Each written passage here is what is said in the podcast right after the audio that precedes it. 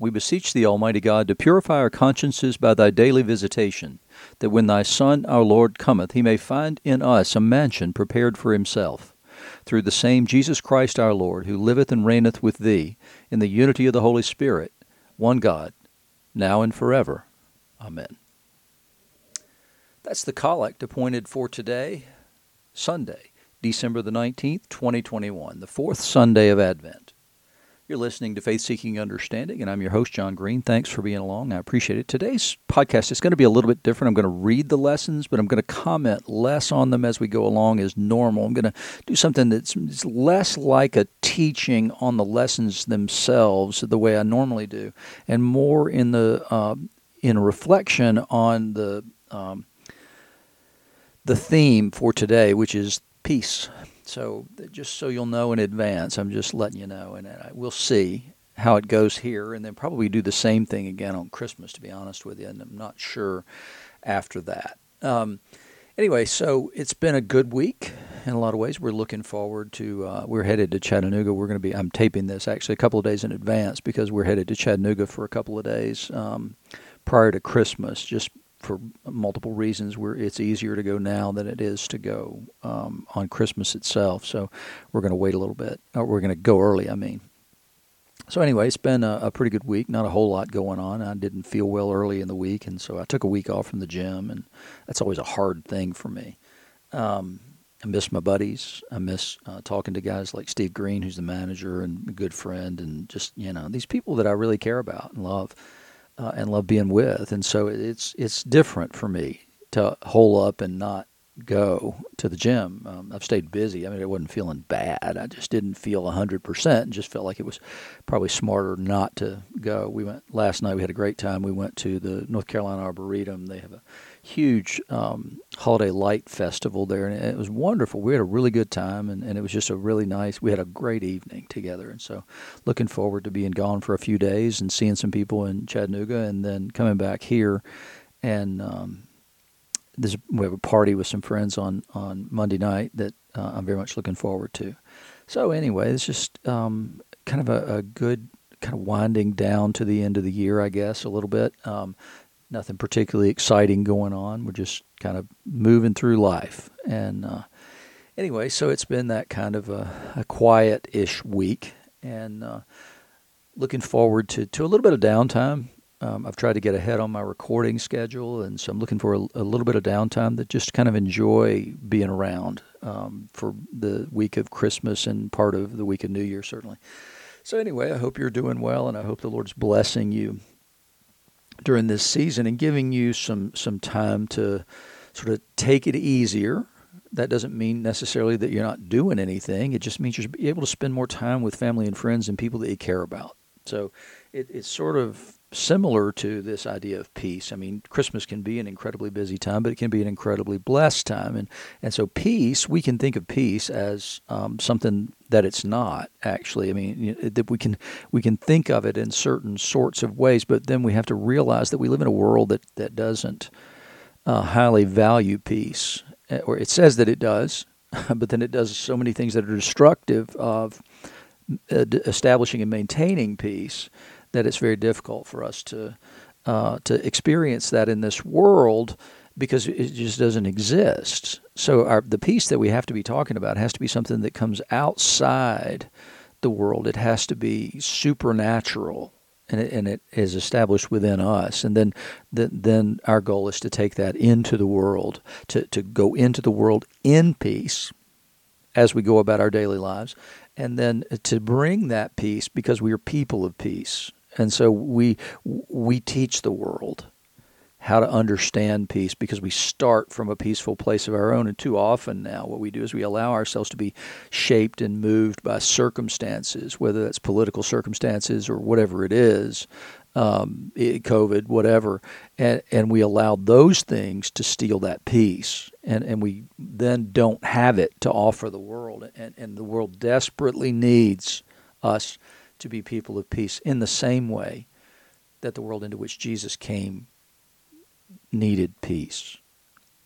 So let's look at the lessons uh, real quick. I'm going to go ahead and read them to you. But you, O Bethlehem Ephrathah, who are too little to be among the clans of Judah. Bethlehem was a tiny little city. It was the city of David, where David was from. Um, and so it, it, had been established forever that the uh, Messiah would come from Bethlehem because he would come from David's line. And so Bethlehem, though, was it's not a very large city. It's it's five or six miles from uh, Jerusalem, and it's it's not very far away. But it, it's not a place that that ordinarily catches anybody's attention. And if Jesus weren't from there, about the only thing anybody would go to see would be, oh, this is where David was from. Um, it says, But you, who are too little to be named among the clans of Judah, from you shall come forth for me one who is to be a ruler in Israel who's coming forth is from of old. This is Micah 5, 2 to 5, by the way. Um, and it's speaking of the one like David who will come from the Davidic line. Therefore, he shall give them up until the time when she who is in labor has given birth. Then the rest of his brothers shall return to the people of Israel. Remember that after the time of Solomon, immediately following the time of Solomon, the kingdom of Israel was broken into two uh, separate kingdoms the southern kingdom, which was based in Judah, and the northern kingdom, um, which was based in uh, Samaria. And they were conquered about 100 years prior to the southern kingdom being conquered by the Babylonians. And those uh, tribes are what we call the lost tribes because they didn't maintain their faith traditions when they were driven out of Samaria. So the rest of his brothers shall return to the people of Israel. Jesus will be the one who brings them together. The Messiah will be the one, sorry.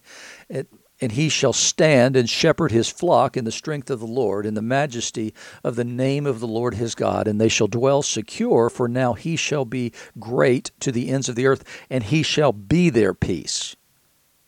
It doesn't say that he'll bring their peace, he will be their peace.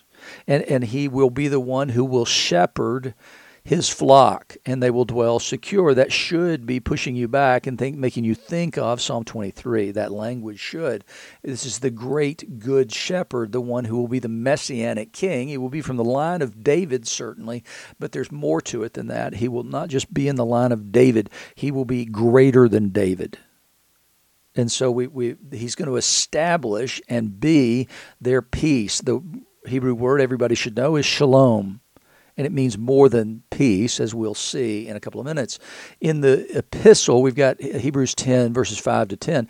Consequently, when Christ came into the world, he said, Sacrifices and offerings you have not desired, but a body you have prepared for me. In burnt offerings and sin offerings you have taken no pleasure. Then I said, Behold, I have come to do your will, O God, as it's written of me in the scroll of the book. And, and what he means is, I mean, they have legitimate reason to believe God was pleased with their burnt offerings and sins, but they also have reason to believe there were times when he was not pleased with their burnt offerings and sins because he told, sin offerings, because he told them so. Uh, there are multiple prophets through whom God says, I don't want or need your sacrifices. That's not the important thing here and and so what we see is is that that they had, God gave them an accommodation for sin. How do I deal with sin in order that our con- covenant with one another not be broken? by my sin. And so God gave them an accommodation, and that accommodation was the sacrificial system. It wasn't a license to sin. However, as prosperity increased, they could afford to sin more because they could afford more sacrifices and offerings. What he always wanted, always, always, always, was our sacrifice of ourselves. And so here, when this one comes and says, Behold, I have come to do your will, what he's saying is, I've come to sacrifice my life to do your will perfectly. I lay down all claims to myself, and I, and I only pick up your claim. That's all that matters to me. So, yes, I have a body and I have a life, but it's dedicated completely to you and to doing your will. So, have your pleasure in me and I'll empty myself, which requires him not to be emptied in an Eastern philosophical and religious way, but to be filled with God. And so that's the reason Jesus speaks of things like I'm the vine and you're the branches, is because we have to always be intimately connected to Him through prayer, study, meditation, all that stuff, in order that we don't lose our connection with Him and we don't let the world shape us and mold us. So he, when he said above, You have neither desired nor taken pleasure in sacrifices and offerings, back to the reading, and burnt offerings and sin offerings, parentheses, those are offered according to the law, then he added, Behold, I've come to do your will. He does away with the first, the sacrificial system, in order to establish the second covenant and by that we have been sanctified through the offering of the body of Jesus Christ once and for all. That's the Hebrews 10 reading. And then in the gospel is Luke 1 39 to 55, and we're going to hear Mary's great song, which we call the Magnificat. In those days, Mary arose and went with haste, after she was pregnant, went with haste into the hill country. This is three months into her pregnancy. Uh, to a town in Judah, and she entered the house of Zechariah and greeted Elizabeth, her cousin the wife of Zechariah, the mother of John the Baptist. And when Elizabeth heard the greeting of Mary, the baby, John the Baptist, leaped in her womb. And Elizabeth was filled with the Holy Spirit, and she exclaimed with a loud cry. And she's filled with the Holy Spirit because what she proclaims next is prophetic and true. Blessed are you among women, and blessed is the fruit of your womb. And why is this granted to me that the mother of my Lord should come to me? For behold, when the sound of your greeting came to my ears, the baby in my womb leaped for joy. And we were told John would be filled with the Holy Spirit from the time of his conception.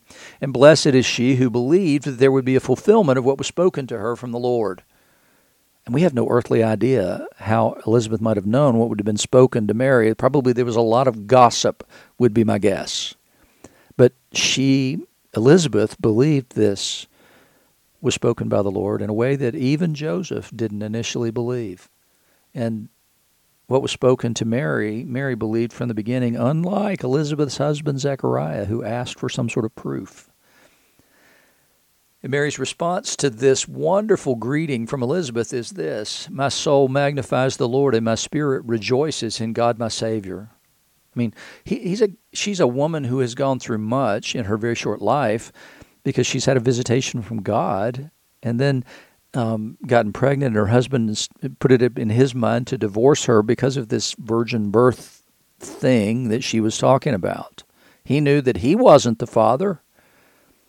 He didn't initially believe that God was the father, though, and that's the reason he was going to put her away quietly.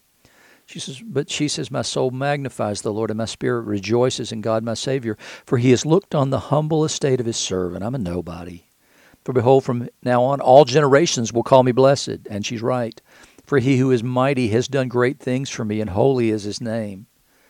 You know, to hear Mary's Magnificat, to hear this song, to, to, to think about the joy of this woman, this young woman who is going to be a mother. Not only that, she's going to be the mother of God's child. And she can only have great expectations for what this child will do and what this child will be based on God's promise. However, does she have in mind all that he will suffer and all that she will suffer as well with her son? His mercy is for those who fear him. From generation to generation, he has shown strength with his arm. He has scattered the proud in the thoughts of their hearts. He has brought down the mighty from their thrones and exalted those of humble estate. He has filled the hungry with good things, and the rich he has sent empty away. He has helped his servant Israel in remembrance of his mercy as he spoke to our fathers, to Abraham and to his offspring forever. And what she's saying is, is that, that he will be the full, this one is the fulfillment of all our hopes and dreams. All the expectations, all the promises God has made to raise this one up who will come. And it's my child. And yet, there will be great sadness in all of this. Mary sees reversal of all things and and and how it, it must have gone for her to watch the persecution that her son suffered from the religious leaders of the day, who should have been the ones acclaiming him, and yet and yet they rejected him. He came to his own, and his own knew him not. It's it's a painful kind of thing, but but we know that ultimately that it, it accrues to our benefit as Christians, those who are uh, born outside time and space and born outside of Israel in the house of Israel, we Gentiles, who were formerly separated from God. Now that dividing wall of hostility has been broken down and we are brought into the covenant.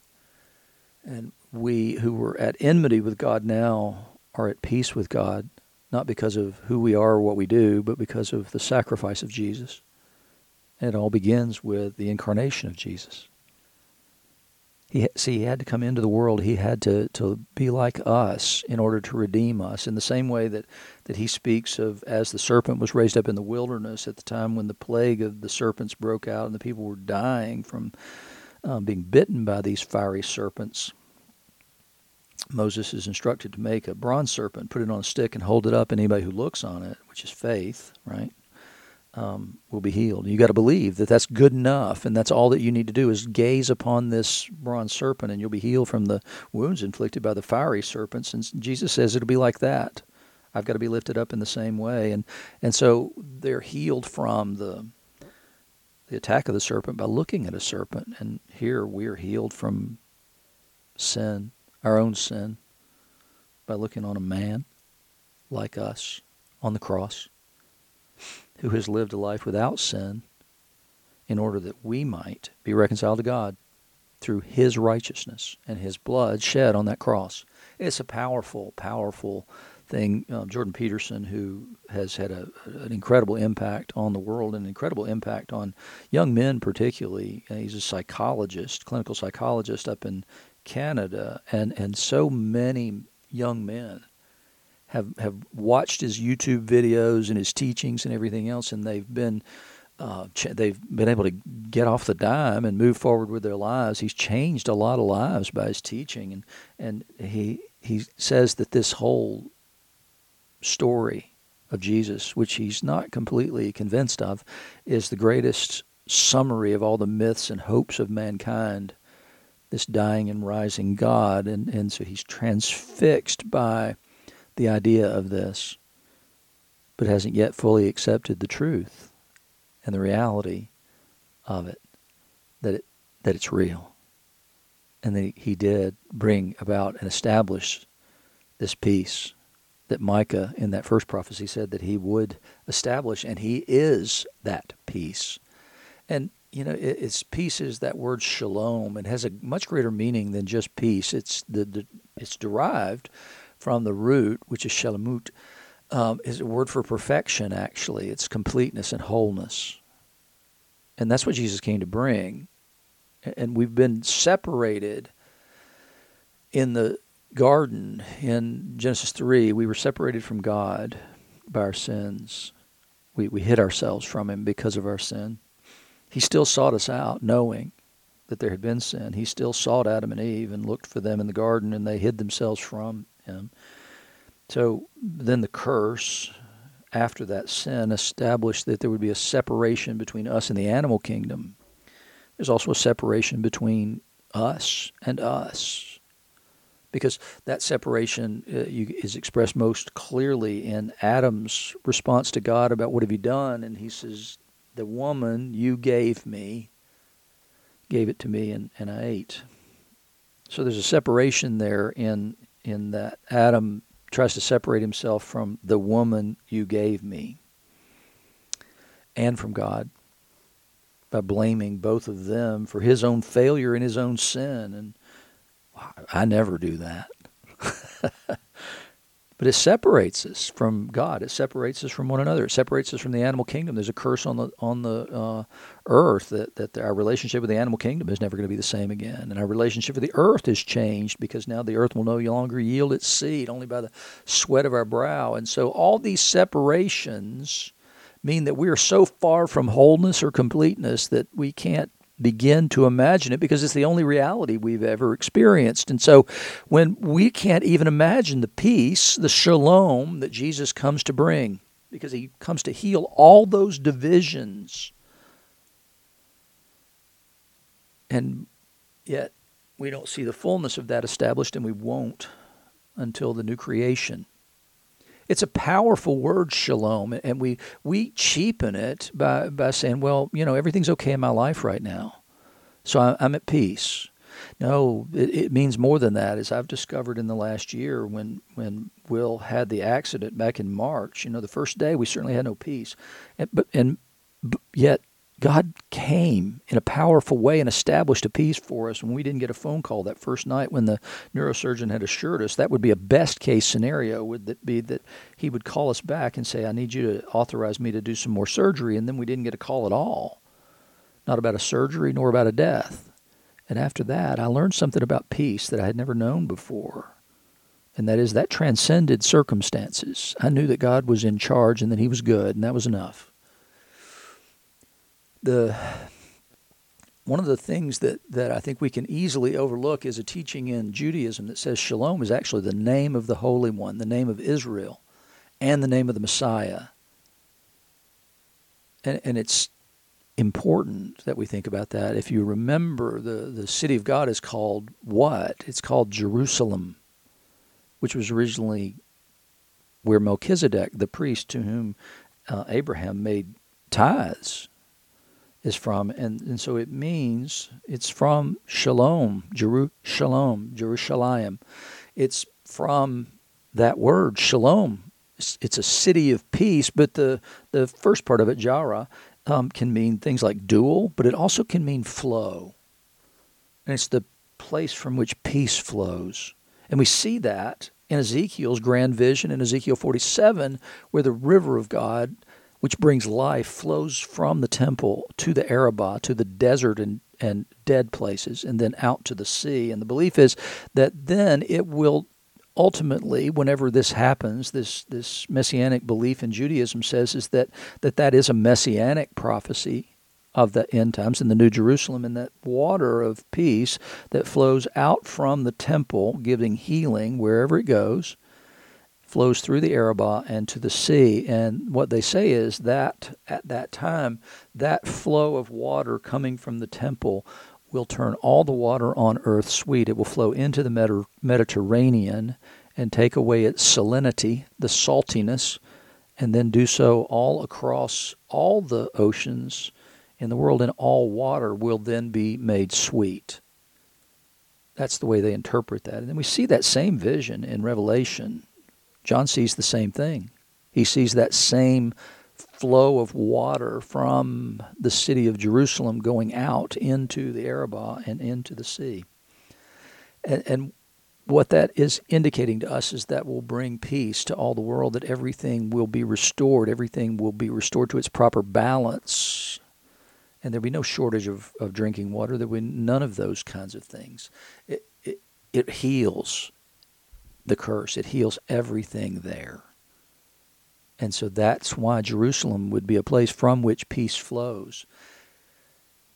God's a God of peace and has been since the beginning. When we see in the beginning the, the uh, everything was formless and void, there was this chaotic um, environment, and from that chaotic environment, God takes that chaotic environment and brings peace. He puts the waters where they belong and sets their boundaries and he, he puts the, the everything where it belongs. He brings order from chaos. And when he does, there's this with that chaos, this primordial chaos, there's a, a sense of there's a fearfulness in chaos and in that particular chaos. And so then God puts everything in their proper places and boundaries. He sets the birds in the sky and the, he puts the, the beasts of the field where they are and then the wild animals. And he does all these things exactly where they belong. And, and when he does, he brings order, but it brings peace and peacefulness. And when his work is finally finished, when he's put people there who will be his representatives on the earth, who will have dominion over the earth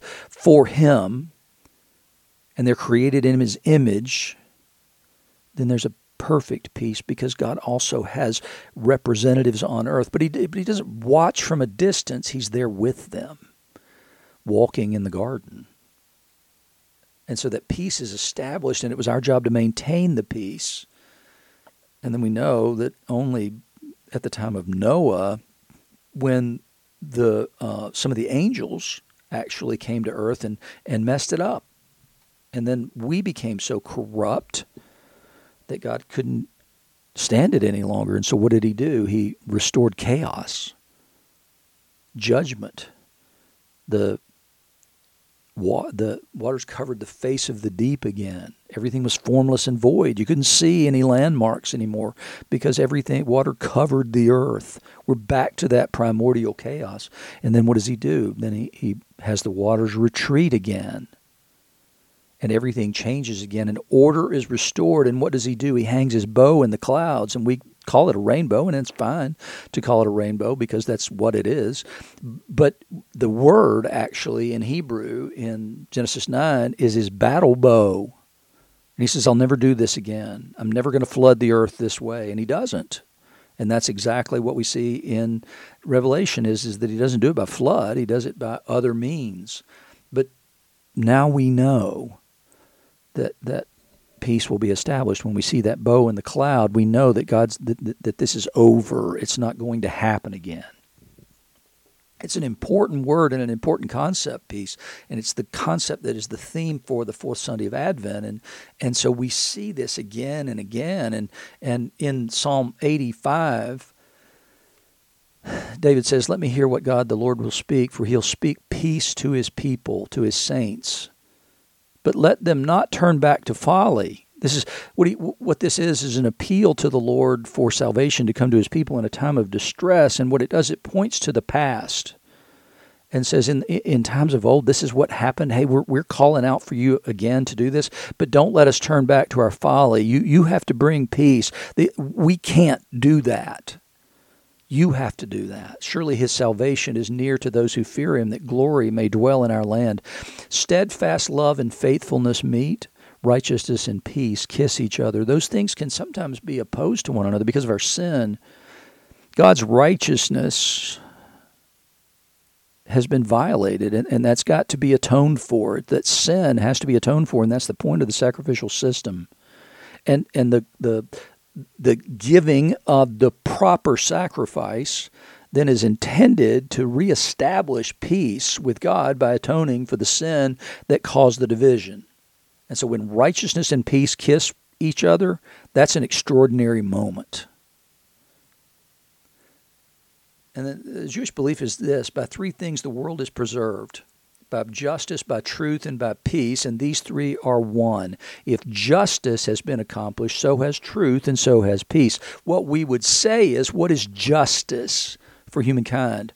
Paul says in Romans, we all deserve to die because all have fallen short of the glory of God.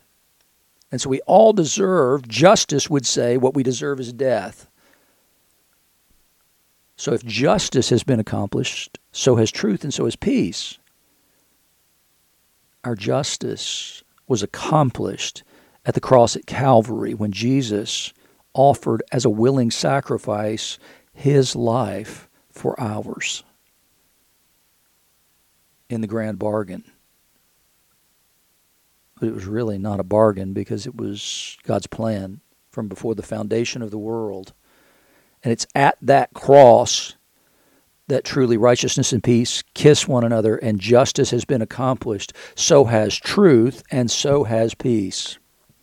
The truth about us, the truth about sinful humanity, the truth about God and His love and His righteousness, which demanded this horrible thing happen, but His love, which caused it to happen. And He is our peace. It's an amazing statement. And then God is just so good to us. And he has done so much for us. All these things that we couldn't do ourselves. And in fact we didn't even want to do ourselves. We had never undertaken to do such a thing for ourselves. One did and his name was jesus. He is the one in whom all our hopes reside and when isaiah told us who this one would be who would be our peace he said this for to us a child is born to us a son is given and the government shall be upon his shoulder, and his name shall be Wonderful Counselor, Mighty God, Everlasting Father, Prince of Peace. And of the increase of his government and of peace there'll be no end on the throne of David and over his kingdom to establish it and to uphold it with justice and righteousness from this time forth and forevermore. So peace isn't established simply because God is love. Peace it also involves things like justice and righteousness. It's not sloppy love. It's a love that is actually, as, as I just read to you, that Jewish definition, that the three things the world has preserved justice, truth, and peace. These three are one. If justice has been accomplished, so has truth, and so has peace. We know that judgment is real. We know that truth matters. And we know that if we believe those two things and that we believe Jesus accomplished all of that, then he is our peace. So not only did Isaiah say that, not only did Isaiah speak about the importance of peace with the work of Messiah, um, it bookends the life of Jesus, this idea of peace. Uh, the angels come to the shepherds and they say, Glory to God in the highest, and, earth, and on earth peace among those with whom he is pleased. Peace among those who, with whom he is pleased. Doesn't say peace with everybody. it's a specific group of people who will have that peace, those among whom he is pleased, and with whom is God pleased? Those who believe in his Son. Those who believe that Jesus was the incarnate Son of God who died on the cross as a sacrifice for our sins, and who agree with him that he alone is worthy, worthy of resurrection, worthy of receiving a throne. So that peace is established through justice and truth. So that's the beginning of Jesus' ministry is peace is what the angels were wishing. Then in John 14, after the resurrection, that night, Jesus comes to his disciples behind locked doors who were there before fear of the Jews. They're not there in peace, they're there in fear. Peace I leave with you, my peace I give you. It's important that it's my peace I give you. Not as the world gives do I give you. Let not your hearts be troubled, neither let them be afraid.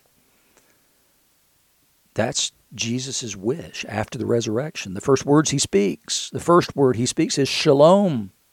But it's not worldly shalom. It's got a different definition. It's got a godly definition for this shalom that Jesus gives them. He says, My peace I give you, not what the world gives, but what I give you. And what he's saying is, I'm not of the world. I'm giving you God's peace because I am God. And then before that, what he's told us is this Blessed are the peacemakers, for they shall be called sons of God. Well, just unpack that for a second and a half. What would that actually mean? That the peacemakers are the sons of God. They're the ones who are like Him.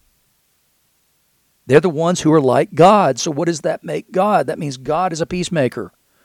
And Jesus the ultimate statement the ultimate verification and validation of the, of the belief that God is a peacemaker is, is that he died on the cross to make peace. And so when we are, are in our lives are attempting to make peace and we're being peacemakers in whatever capacity is given to us to do so, then we are becoming like God. And we are children of God when we do that. So we have the right to become children of God. By believing in Jesus, we'll have life in His name, and we're given the right to become children of God. Well, once you become a child of God, then the way you live reveals something about Him. It reveals something about your Father, and peacemaking is one of the chief ways we're intended to do that. So if we're not making peace, if we're sowing seeds of division, then we are the problem and we're not expressing the character of God. But we have to do so in truth and in justice. Those two things have to go along with being peacemakers. We can't compromise truth or justice in order to establish the kind of peace Jesus came to establish. We can have cheap peace by cheap grace. But one of the ways in which we bring peace into the world is in our own lives the, the most simple and basic way we establish peace is we forgive in the way He forgave us, which is exactly what He told us to pray in the Lord's Prayer. Forgive us our trespasses as we forgive those who trespass against you. Uh, against us. We, we've transgressed against him and we've received forgiveness and therefore have peace. We're intended to do the same. Paul says, How do we do this? How do we do this? We do it in the same way Jesus did, in the same way that, that the writer of Hebrews told us Jesus did. And he says, Sacrifices and offerings you've not desired, but a body you've prepared for me.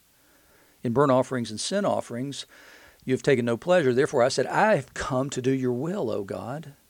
And, and that's exactly the attitude Paul says we're to take about our lives. Once we have had the peace established with God that Jesus celebrate, that Jesus establishes, and we celebrate in our worship and in our lives, because our lives are worship we celebrate that it has already been established and we affirm that peace. And when we do, we affirm his sacrifice to be for sin and that God received the sacrifice, that it was acceptable to him. So we know what an acceptable sacrifice is to him. And in Hebrews, we're told what was not acceptable or pleasing to him. And so what he does want is exactly what Paul says in the beginning of Romans. I appeal to you, therefore, brothers, by the mercies of God, to present your bodies as a living sacrifice, holy and acceptable to God, which is your spiritual worship. Your spiritual worship is presenting your body to God in the same way the writer of Hebrews says, You have prepared me a body, therefore I said, Behold, I've come to do your will. That's a living sacrifice. He says, Don't be conformed to the world, but be transformed by the renewal of your mind, that by testing you may discern what's the will of God, what's good and acceptable and perfect. And remember, one of the things I told you about shalom, the, the Hebrew meaning would, would include this idea of perfection, completion, and wholeness. And so, if we want to know what is the will of God, which is exactly what the what um, the writer of Hebrews said, Jesus says, I've come to do your will. Well, in order to do his will, I got to know his will.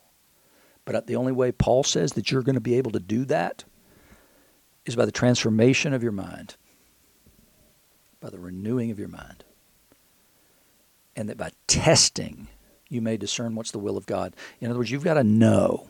You got to know the word. You got to know what justice is. You got to know what truth is, and then you got to do those things. And if you do those things, then then you're bringing peace. It may not look like it on a daily basis. When you bring justice and truth into the equation in your conversations with people, if you're truth telling to them, doesn't always bring peace. But you see it with Jesus at the Samaritan woman at the well. When he tells her, You people worship you know not what. Oh, and by the way, go get your husband. I mean, those don't sound like words of peace. When you tell people that you, what you believe is completely wrong, you don't even know. I mean, you're, you're, deceived, is what he said. And then he says salvation comes from the Jews, and they hated the Jews. They believed the Jews had gone off the rails and that they were the real Judaism. So when he looks at that woman and says, Hey, you believe you know not what, and salvation comes from the Jews, he has indicted her whole life. He has shaken it to the core of its foundations. And then he says, Go get that guy. And she confesses once he reveals it to her and she believes. Truth established peace. Doesn't feel like it's going to establish peace, and sometimes it doesn't establish peace right away. But the reality is, is that the peace that I've got to maintain more than any other peace is the peace between me and God. Now, it has to be based in those two things. It has to be based in truth and justice. And so, if I if I'm not telling you the truth for the for the sake of a cheap peace between the two of us, then that I'm failing to maintain the peace that I really need, the peace that comes from Him, because I've not told you the truth. And truth is that important. It's important that we always keep these things in mind that we're pursuing peace, that the purpose of truth is to establish peace. That's what we always have to do. Because the first work of the Holy Spirit is to convict the world of sin and righteousness and judgment, right? So those things all still matter. And it's not pleasant to be convicted of sin. And sometimes, if you come and call me out on something, it's not going to establish peace with us immediately. It may take me a while to the point where I can actually hear that and receive that. Doesn't mean we shouldn't tell it. It's important that we do. It's important that we be truth tellers, but it's also important that we be truth receivers, even when that truth is not pleasant to us at the moment. But if we would have peace with God, we have to be those two things. We have to be truth tellers and we have to be truth receivers, but we have to be truth tellers with one intention in mind and one only, and that's peace. We have to be making peace by telling the truth, not scoring points. It's important that we take the attitude of Jesus, who, in spite of the fact that the people who reacted to his proclamation of truth was bad, he said, Father, forgive them, for they know not what they do. It's important that we never lose sight that the ultimate goal is peace.